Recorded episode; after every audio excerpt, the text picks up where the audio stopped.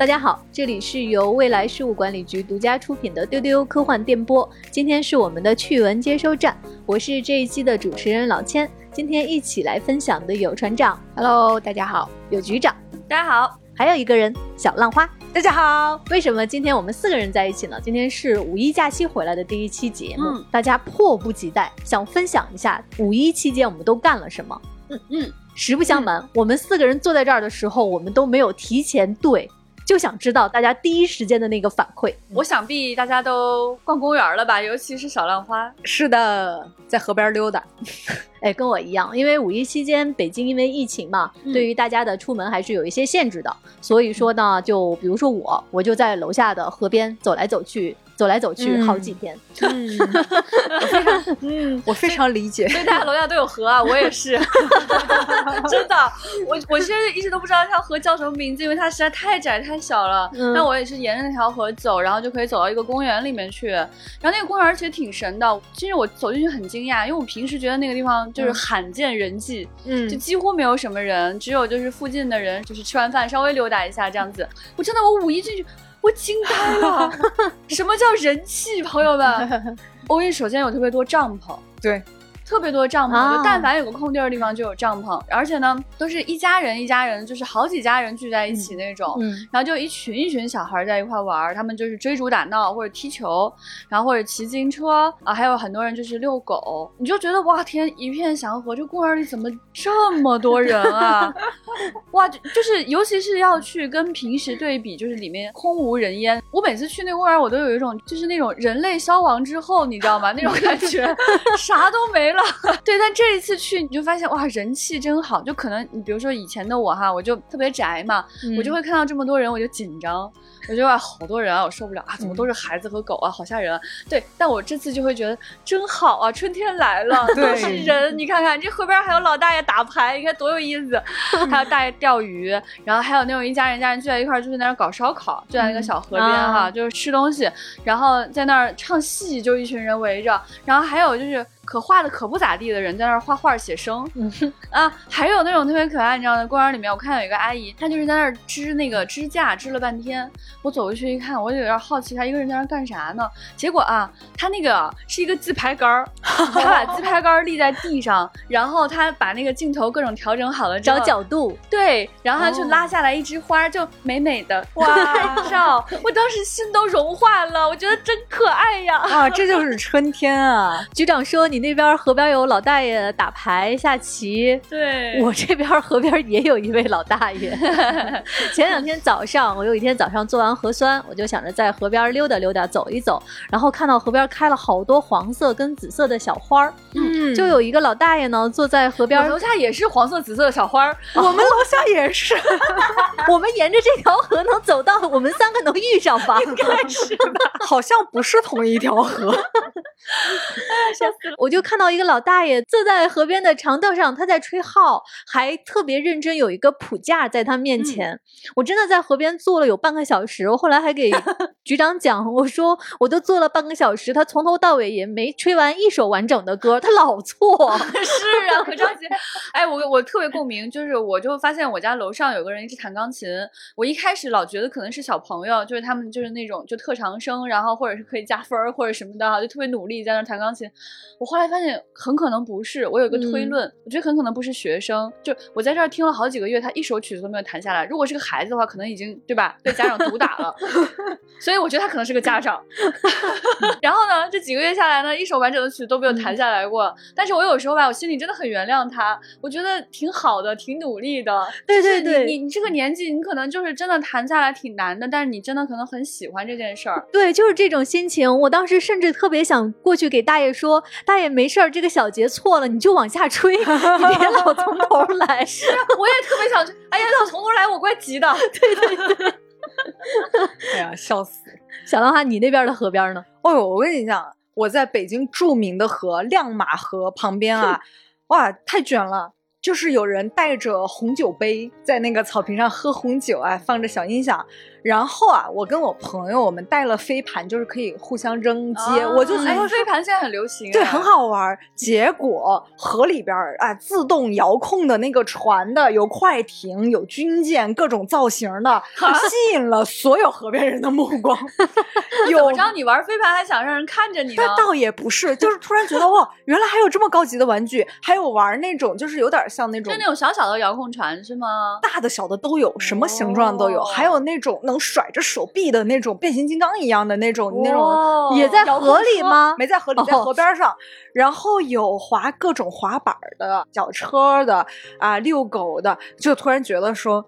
哇，原来河边可以这么丰富。然后我有一个北京的朋友就看着我说说，哎，北京朋友现在终于能体会到你们四川人民的快乐了。我说 不，为什么？如果这在我们四川就应该有一个小推车，凉粉、凉面、豆腐脑、酸辣粉、冰粉、凉虾，是不是？我说咋没有这个呢？没有这个不行。船长出去玩了吗？没怎么出去玩。果然他还是我们中间最宅的一个。就我好歹出去了一趟，因为外面都是絮絮，就是 好宅。对，这样的这两天天特别多啊，天气特别热。然后五一之后，北京突然飙到了三十多度，然后满天都是那个絮絮。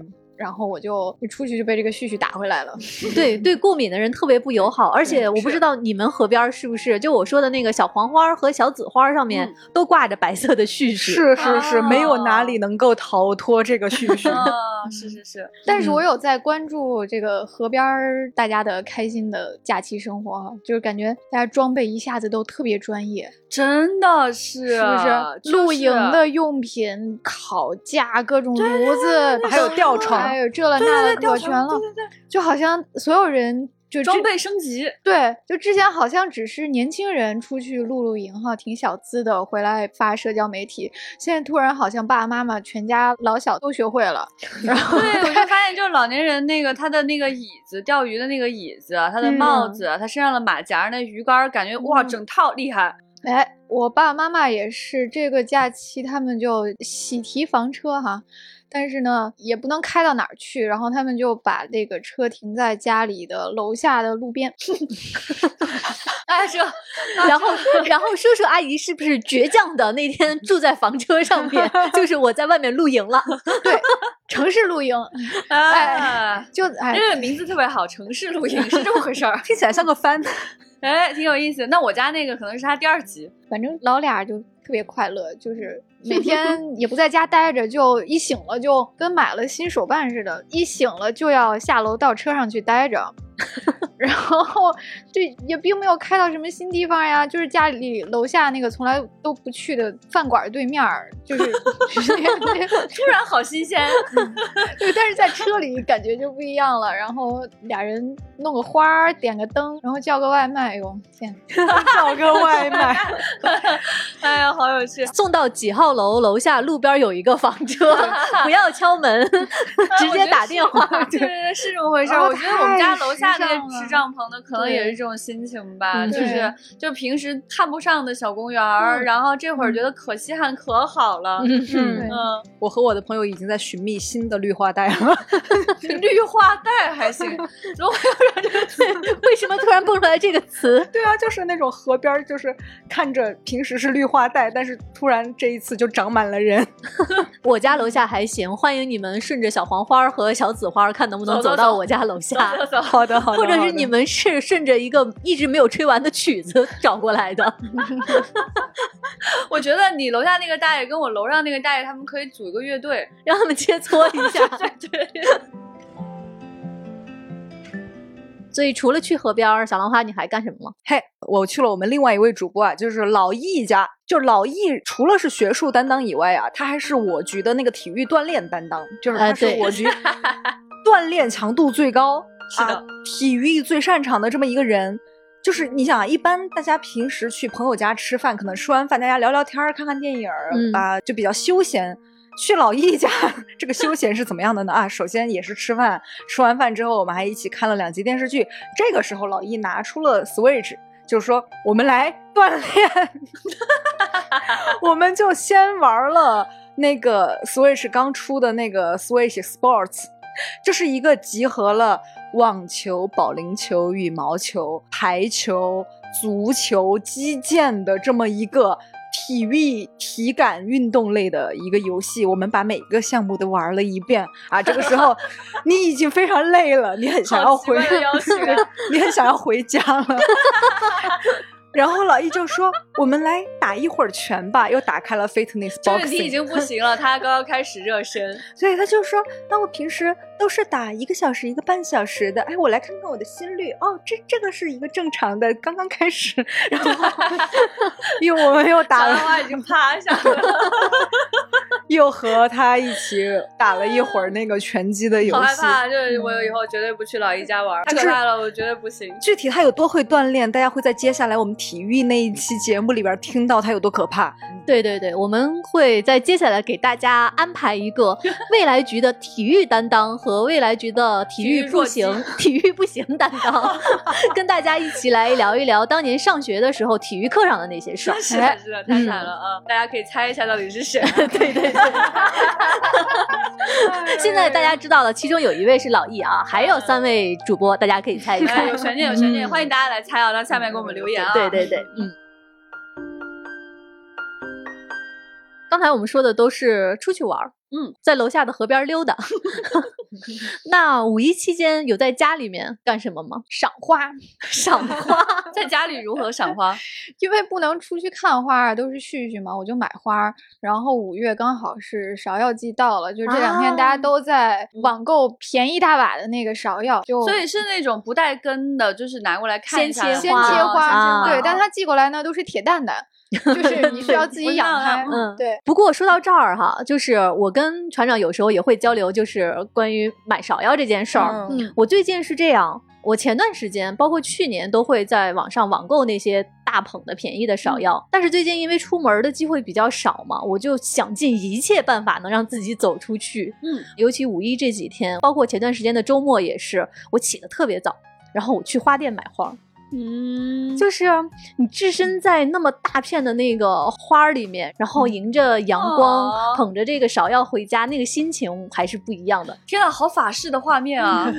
小浪花，你想到的是什么？我和大家都不一样。呦 呦呦！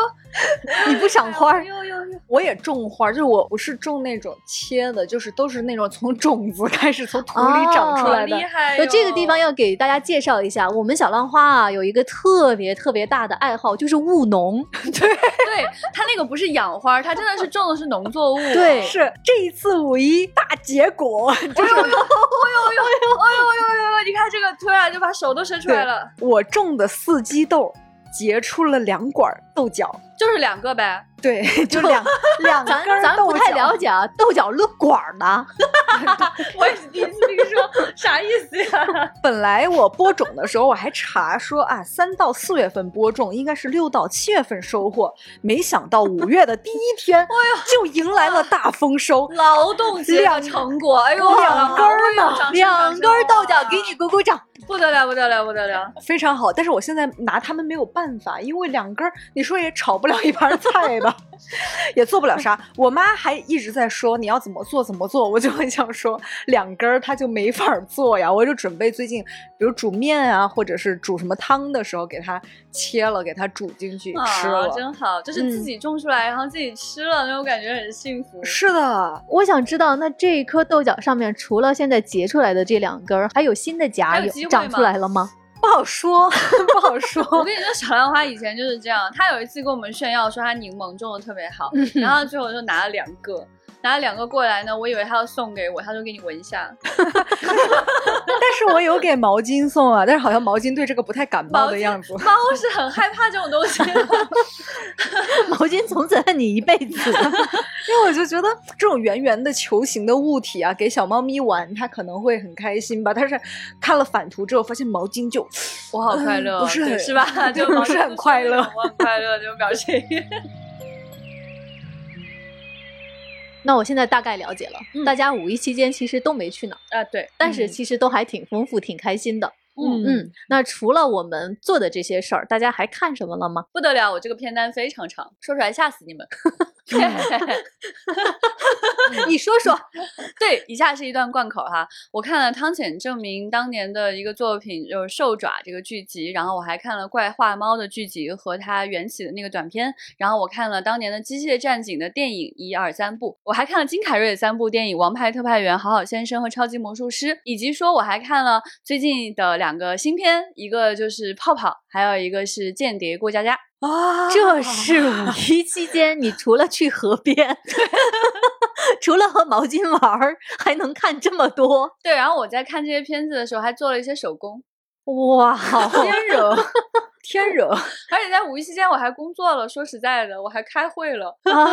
局长，你可以给我们展开讲讲，比如你看的其中哪几个？对，我觉得要强烈推荐的，首先是《怪画猫》，就是《怪画猫》，可能就是很多人会觉得它是冷番吧，但我就是觉得它真的是太好了，因为我对什么东西是不是冷番这个事情知觉不是很准确，这一点我有自知之明。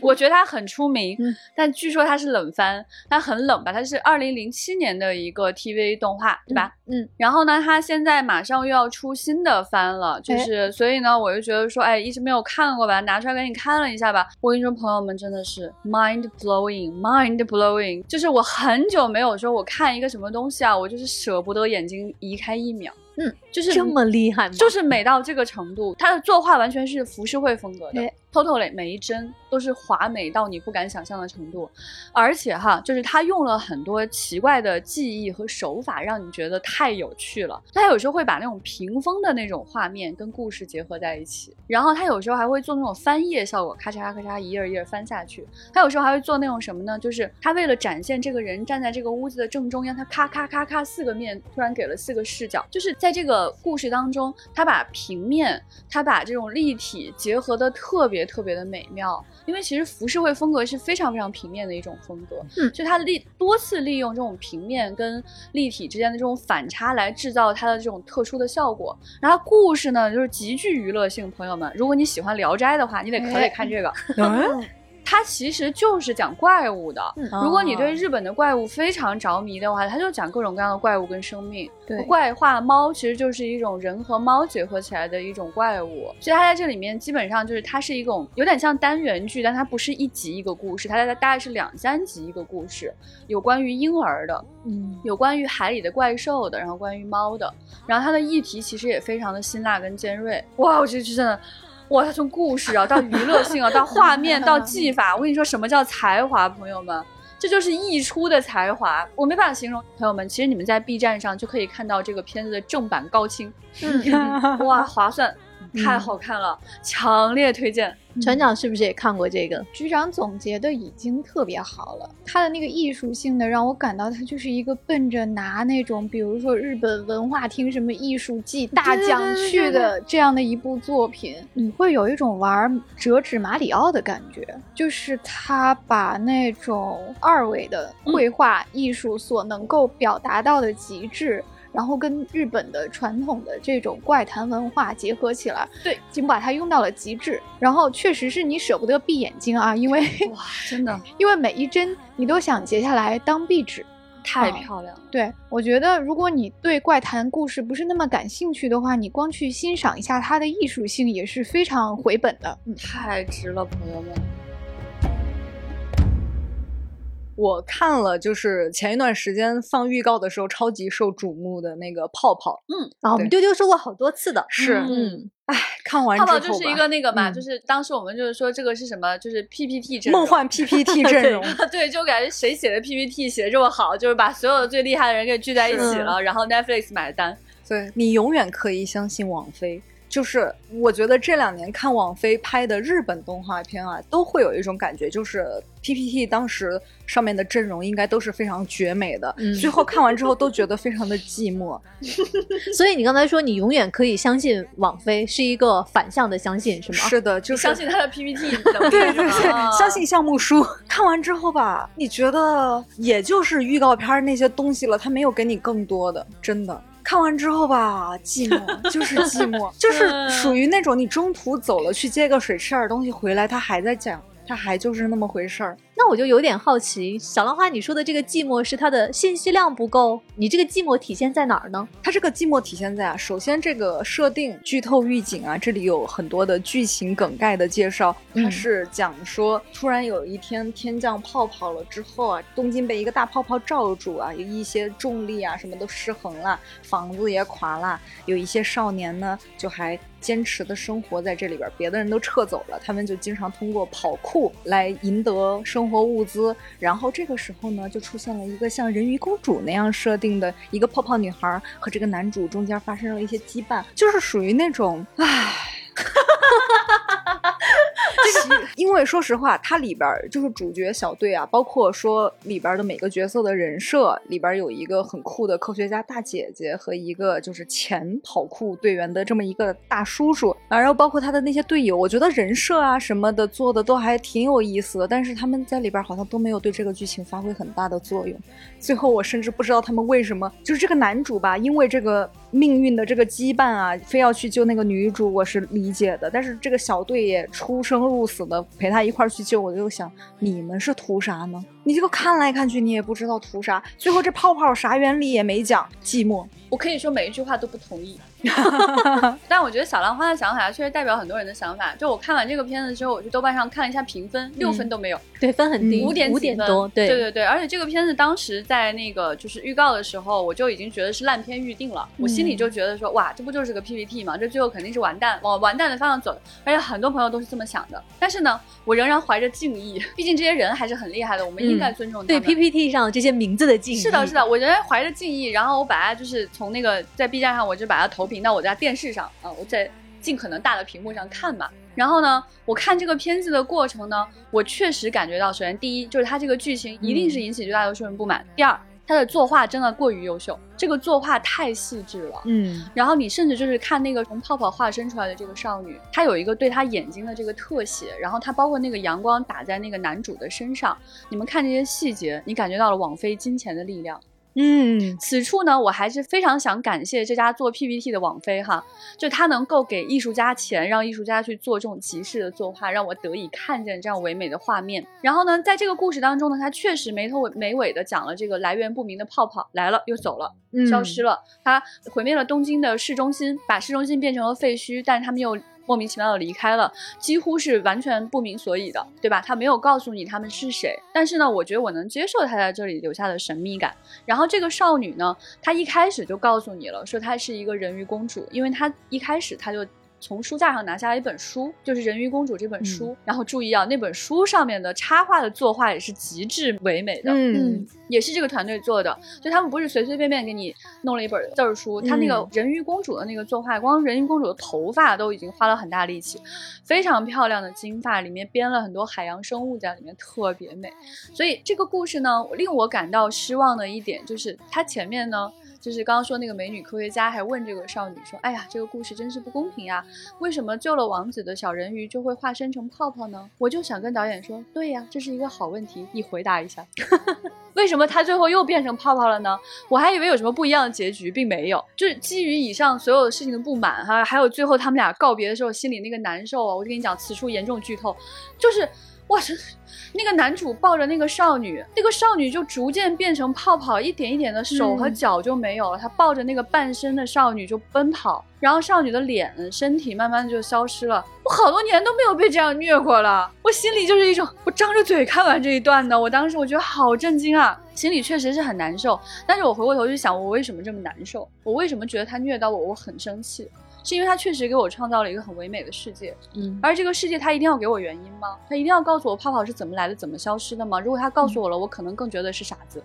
就是你这个地方，如果说他解释的过度清晰，可能不符合这个故事想跟你表达的内容。嗯，他想讲的故事太简单了，他的本意就是讲一个人鱼姬的故事。对对对，他本意就是这么简单，就是一个童话，而且把这个童话放在了东京市中心。嗯，然后他这个少女是一个当代的，能够穿着一个小短裙的少女，然后男生呢是一个就是戴着耳机的，害怕外面的噪音的一个喜欢跑酷的少年。嗯，然后就这么一个简单的故事，你是不是能够讲一个很唯美？美的、浪漫的，在一个半小时里面如此取信的爱情故事呢？我觉得难度是很高的，其实，但我认为这个团队还还是真的是做到了。然后这个画面，说实话啊，就是我觉得确实是这些年难得一见的精致画面。大家都知道，其实动画行业其实是非常非常非常烧钱的，要把动画做到这么精致的这种程度呢，一草一木都是金钱啊。所以我觉得能去支持这样的艺术的创作，我其实就作为观众，我是非常开心的。我觉得能看到这个东西。然后我在想说，就是其实我们不能认为动画。或者被这些就是日本团队称作 anime 的这样的存在哈，我们不能把它等同于 drama。就这个信息呢，是一个就是长期跟日本团队工作的一个朋友跟我讲的。他说有很多日本的动画团队就会跟他讲说，美国人想要的是 drama，我们想做的是 anime。嗯，我一直在想这句话是什么意思，真的我想了很久，我到现在都不能说我有一个明确的答案。那我想说，就是其实故事。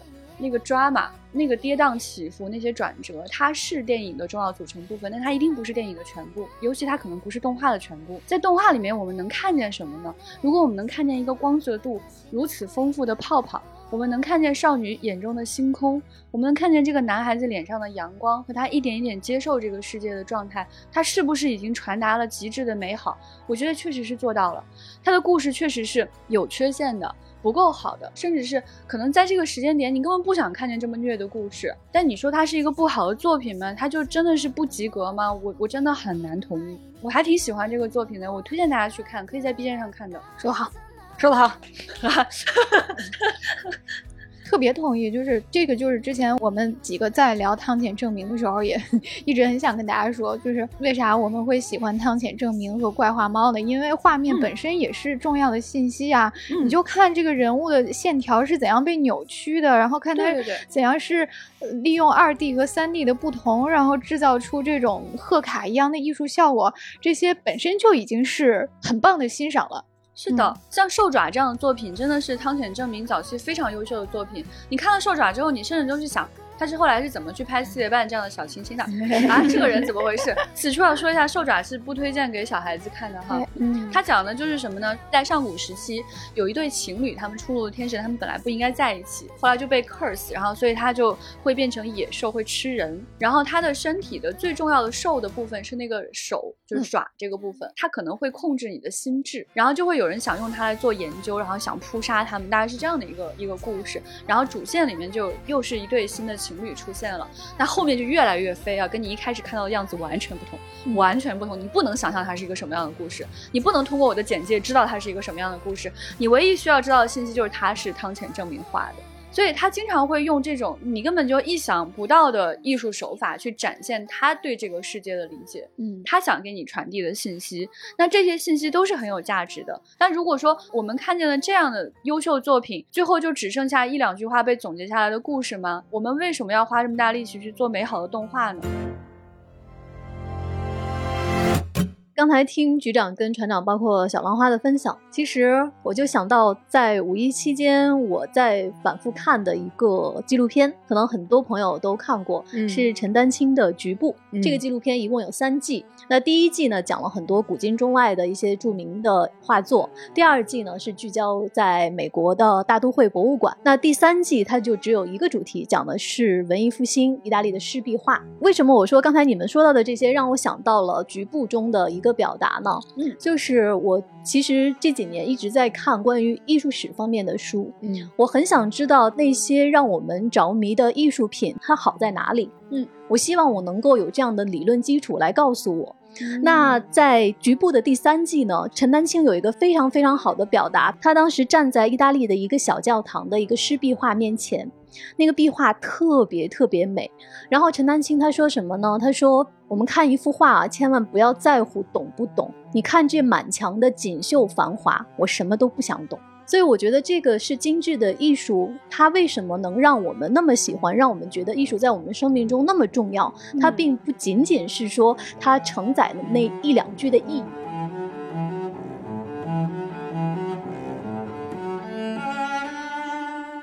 最近很火的这个动画作品哈，除了泡泡，还有所有人都在讨论的一部叫做《间谍过家家》。哎，局长可爱，局长和我也看了。嗯，对，这个它现在是在 B 站也在同步的播出，现在是播出了第一季。呃，它里边就是这个设定特别有意思，就是这个男主是一个间谍，嗯然后他要到一个地方去执行任务，他的目标只会出现在孩子学校的家长会上，对所以他为了接近那个人，必须组建一个家庭。他得有一个伪装身份，就是他是家长。对对，他的另一重身份呢是个心理咨询师，就他表面上是个心理咨询师，但他实际上呢是一个高级间谍。嗯然后呢，他去孤儿领了一个孩子神了，这个孩子呢是一个就是在战争期间出现的一个实验产物哎，很可怜的一个小孩，就他有超能力。然后这个小孩的超能力是什么呢？就是这个粉色头发的小女孩可以读心，她完全知道你在说什么。嗯对，然后呃，他就把这样的一个孩子领回了家。他表面上想瞒住这个孩子，但孩子完全知道他是干什么的，因为他心里想的每一句话，孩子都很清楚。嗯，他这个时候就发现，他如果要去学校的话呢，他第一需要通过孩子的考试，第二他需要有家长面试的环节，所以他必须还得有一个老婆。然后呢，他就想去找一个就是组建家庭的这样的一个人啊，就通过调查呢，他被推荐了一个人呢，这个人是谁呢？他表面上呢是一个在单位里边上班的一个普通女性，平时也比较沉默，实际上呢，她是一个冷酷的女杀手。身手十分矫健，对，所以就是这样的三个人呢，组建了这样的一个家庭。那么现在呢，就是组建了这个家庭之后呢，他们到了这个学校，没想到学校对他们的考验呢，从一踏进门就开始了。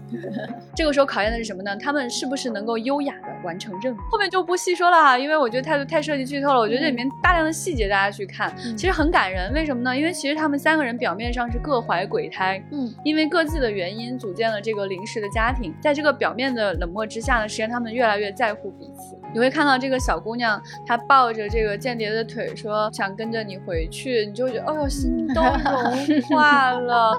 而且你就说这个男女主他们呃表面上好像在组建一个虚假的家庭，但是他们在战火纷飞当中，这个间谍男主突然拉了一个手雷的拉环，然后套在了女主的手指上，说不如我们就组建一个家庭吧。女主也非常的开心，后边的爆炸 就这样的画面，他们两个人两个人两个人互相看着对方，两个眼睛里面冒星星，对，所以就是很多的反差了，就推荐大家去看，真的很可爱。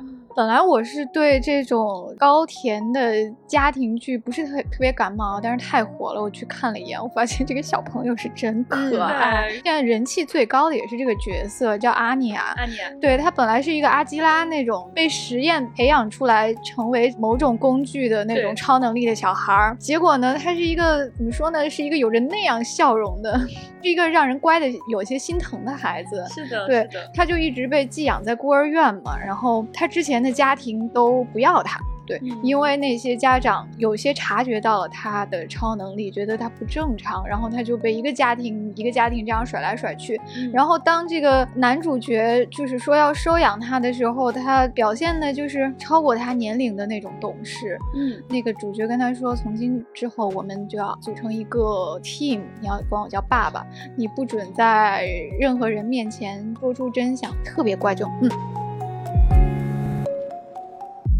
还有一个懂事到令人心疼的，就是他其实知道他的这个假的爸爸，他说的所有的话都是在骗他，因为对他能听到他心里面的话嘛，他知道就是装装妇女的样子啊，然后也知道他们在执行非常危险的任务，但是他能够在这些假话之中看出他爸爸还是真的关心他的，嗯，对，所以他会告诉自己说，我的爸爸是一个大骗子，他满口谎话，但是我还是很喜欢他，愿意跟他回去，嗯嗯。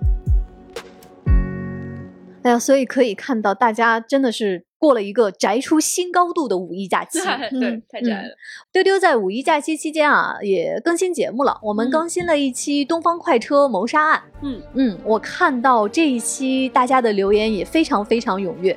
嗯，而且那个点击量上涨还挺快的，对大家很感兴趣。是我们先来看看喜马拉雅的评论，有一位叫金色的你。这位朋友说，当初看《东方快车谋杀案》时，察觉拍的不到位了，但不知道具体哪里有问题。现在听你们一分析就明白了，确实是侦探的存在感挤占了事件本身的空间。他看的应该是肯尼斯·布拉纳的那一版吧？嗯，我看到还有人建议说，大家应该众筹让肯尼斯·布拉纳去拍洛哈特教授的那个自传《会魔法的我》，一定非常适合他。这个这个好有意思。这位叫牛肉面面的朋友说，看标题就知道一定有钱老师。最近刚看到神谕博士讲阿加莎那一集，就很想入坑小说，然后丢丢就更新了阿加莎主题的节目，简直是惊喜哦！这就是默契吧。哎，就是我们的默契。那最近其实很多节目留言都非常非常丰富哈。对。那最近我们给大家推荐的书也特别多，像这个《大国重器》啊，然后像这个《森见登美彦》啊，还有《雪人》啊，等等等等，在这些节目中间留言都挺丰富的。小浪花说。小浪花说，《大国重器》这本书适合劳动节来看。对啊，就是人类智慧和劳动的结晶的 一种想象。那《大国重器》这一期，我看到小宇宙上有一个 V A C O 杠 C H 八五的朋友说，他说听到韩松老师说未来还会有更好的黄金时代，我有一种被前辈引领着前行的安全感。好哦，我突然有点感动。这位林哥说：“看到书名就好激动，未来局太厉害了！谢谢你为我们高兴，我为你高兴而高兴，这高兴透啊！是的呢。林哥还说，韩老师竟然没去，心痛二零零二，心痛二零零二，太好笑了。这位装文艺的猫说，建议说去各个大学顶尖实验室参观一下吧。哎，我觉得这是一个特别好的主意。呃，最近我们也把丢丢所有的节目上传到了 B 站啊，大家可以在 B 站直接搜索“丢丢科幻”。电波就能看到我们所有的节目啦。然后最近一口气上传了好多，一口气上传，对对。之前的节目你也都可以在 B 站回听了。然后我看到在 B 站上有几期特别受欢迎哈，嗯，一个是《武林外传》这一季，还有那个跟《哈利波特》有关系的内容，是的，对，还有《三体》也非常受欢迎的内容，对对对。然后这个有听众说。这几期做的都挺好的，就像是在聊天一样，氛围非常非常的放松。希望多来点儿，来来来，我看还有粉丝就是已经去给我们就标注时间线了，对，当起了课代表，敲黑板，几点几分讲什么，几点几分讲什么。就尤其神奇动物那一期哈，就是看到说第一个秘密，第二个秘密，第三个秘密，哇，时间轴都给我们做好了，真的很感动。嗯。所以话折回来就很好笑，我这边就是有一个，就是在《思念登美艳》这一期下面有一个朋友，他说你们说的这些我都在 B 站看完了。哇哦，看完了没有？有没有？这位朋友叫我可以咬一口吗？可以，好可爱。对，呃，他就在给我们讲说什么一九年看的是四月半啊，企鹅公路看的是是二零年看的，然后他还很准确的说在 B 站用 B B B 买了。看的哇，好详细的入坑指引哦。是的呢。然后孙健这一期，其实，在小宇宙上评论还蛮多的。然后有一个叫乐无边的朋友说，孙健登美艳老师。真是宝藏！当初看《有顶天四叠半春宵苦短》的时候，感觉自己都起飞了，就起飞了。其实真的特别能代表看孙健作品的感觉。而且就是录完那一期之后，我又被听众们安利了去看那个《有顶天家族》，刚看了两集，特别特别好看，是吗？就特别特别可爱，就是人类和天狗和狸猫的故事。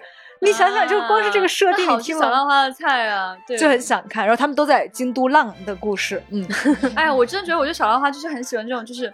生活中的小美好，哎，就是非常非常适合你。嗯，呃，最近呢，就像雪人这一期呢，我就没有听，没有看了。我听了开头，他们嘲笑我之后呢，我就不敢听下去了。我虽然知道他们嘲笑我了，但是我还是没有勇气听下去。然后这个八岁的安豆仔太可爱，他说现在是八岁半了，他的名字改成八岁半的安豆仔，好 可爱，好可爱！恭喜你又增长了半岁，我觉得我们可以丢丢慢慢见证他的成长了。对，等你九岁的时候，我们再来恭喜一次。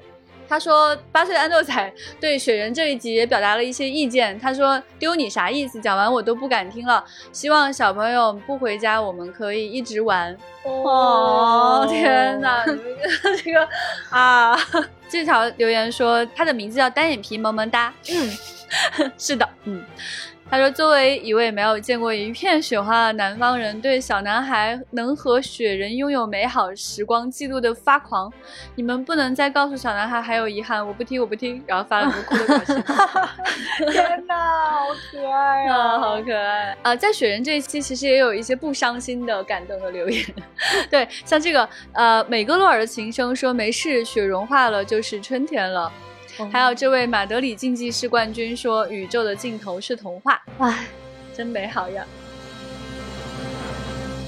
然后《东方快车》这一期，我发现真的好多共鸣，是啊，不愧是经典作品。然后在小宇宙上也超多评论的，有一位朋友叫马庄，你尝试卖汤圆儿。他说入坑啦，你们好棒！下次也许可以讲一下悬崖上的谋杀案。正好最近修劳瑞翻拍了一版三集迷你剧二三三三三三三。如果你们真的考虑讲的话，那真的太谢谢啦！感叹号，就是 感觉这个朋友 就初来乍到，又很热情，又很客气。所以就是对于。后续的这些阿加莎作品啊，或者是推理作品的安排，老千要不讲讲？我看大家好多都想听《无人生还》，嗯，还有想听《罗杰疑案》，嗯，包括也有朋友说《阳光下的罪恶》，还有刚才这位《悬崖上的谋杀》，那就都给大家安排上呗，安排上，咱们一期一期来，可以，好贴心，好贴心。我发现就是大家其实还蛮支持我们的，我就发现这个广告这一期其实也蛮多人在听。嗯，我们那一期叫做《与智能家居专家恳谈：哆啦 A 梦是家电吗》这一期点击量也非常高，留言也特别的多呢。是，这位叫土豆啊，土豆是只傻狗。他名字真的是很长的，对他说：“哆啦 A 梦怎么是家电？绝对不是，他是从小就梦寐以求又遥不可及的好朋友。”然后这个地方是引号，引号完，他说：“我老婆义愤填膺的这么说道。”然后 宇宙毛巾说：“很棒，很棒。”不过这一期我自己个人是非常非常喜欢的，因为我觉得工程师的视角是很有趣的。就是平时我们经常用的产品啊、家电啊，如果从设计者、开发者的角度上来讲一些设计的思路，我觉得是很稀缺的一个视角。听完之后觉得很有趣，嗯。然后就还有一个人真的很专业、很好笑，这位朋友叫不高峰，他说祝贺呀，更多的业配。他是想说我们拿到广告吗？是的，好专业，是的，是的。谢谢这位朋友。前段时间很受欢迎的还有两期，就是神奇动物的彻底分析，我们知道的秘密比电影还多，和这个哆啦 A 梦是两位藤子不二雄传奇友谊的见证，说是大 IP 就是大 IP。这位叫做会燃烧恒星的枕头人。哎，神秘博士的粉丝，嗯，他说小时候看哆啦 A 梦天马行空，最想要竹蜻蜓和任意门。我记得小学门口还卖过竹蜻蜓的玩具，一块钱一根，两手一搓，它就飞到天上去了。后来才发现，最羡慕的是哆啦 A 梦和大雄的友谊，也是两位不二雄老师的友谊。后来自己也认识了很好的朋友，小学、高中、大学工作以后还能跟大家保持联系，真的觉得非常的温暖，就像现在听丢丢的这种温暖。哦有，我们之间也是有这样的友谊的。是的呢，这位朋友叫睡到自然醒不了，他说 睡到自然醒，哇，好令人同感的一个名字，好棒啊！他说真好啊，哆啦 A 梦台前幕后都这么好。土豆傻狗又来了，他说中间好几次忍不住快要落泪了，两位这么契合的人，直到分开到离世都还念着对方，这是什么神仙友谊啊？不禁让我想起了郭龙和张伟伟，哎。他们两个的友谊也很令人羡慕。两位老师什么时候再来聊聊天啊？哇，这位朋友他是听了很早期的丢丢的那期节目，我们请了郭龙和张伟伟，然后他很厉害，他这个地方润物细无声的又给我们加了一个工作，啊，完全不是傻狗，真的太厉害了，这位朋友。那么就是非常推荐大家去各个平台来给我们留言哦，我们都会认真看的呢。我们今天的分享就到这里。其实昨天是立夏。那就说我们现在已经进入夏天了。我们今天说了这么多，也想听大家来给我们讲一讲刚刚过去的五一假期你干了什么，以及在接下来的这个夏天你有什么计划吗？你还想去做什么呢？欢迎大家在我们丢丢的评论区来给我们留言，同时也欢迎大家加我们接待员的微信 f a a 杠六四七进丢丢的粉丝群，一起来接龙讨论。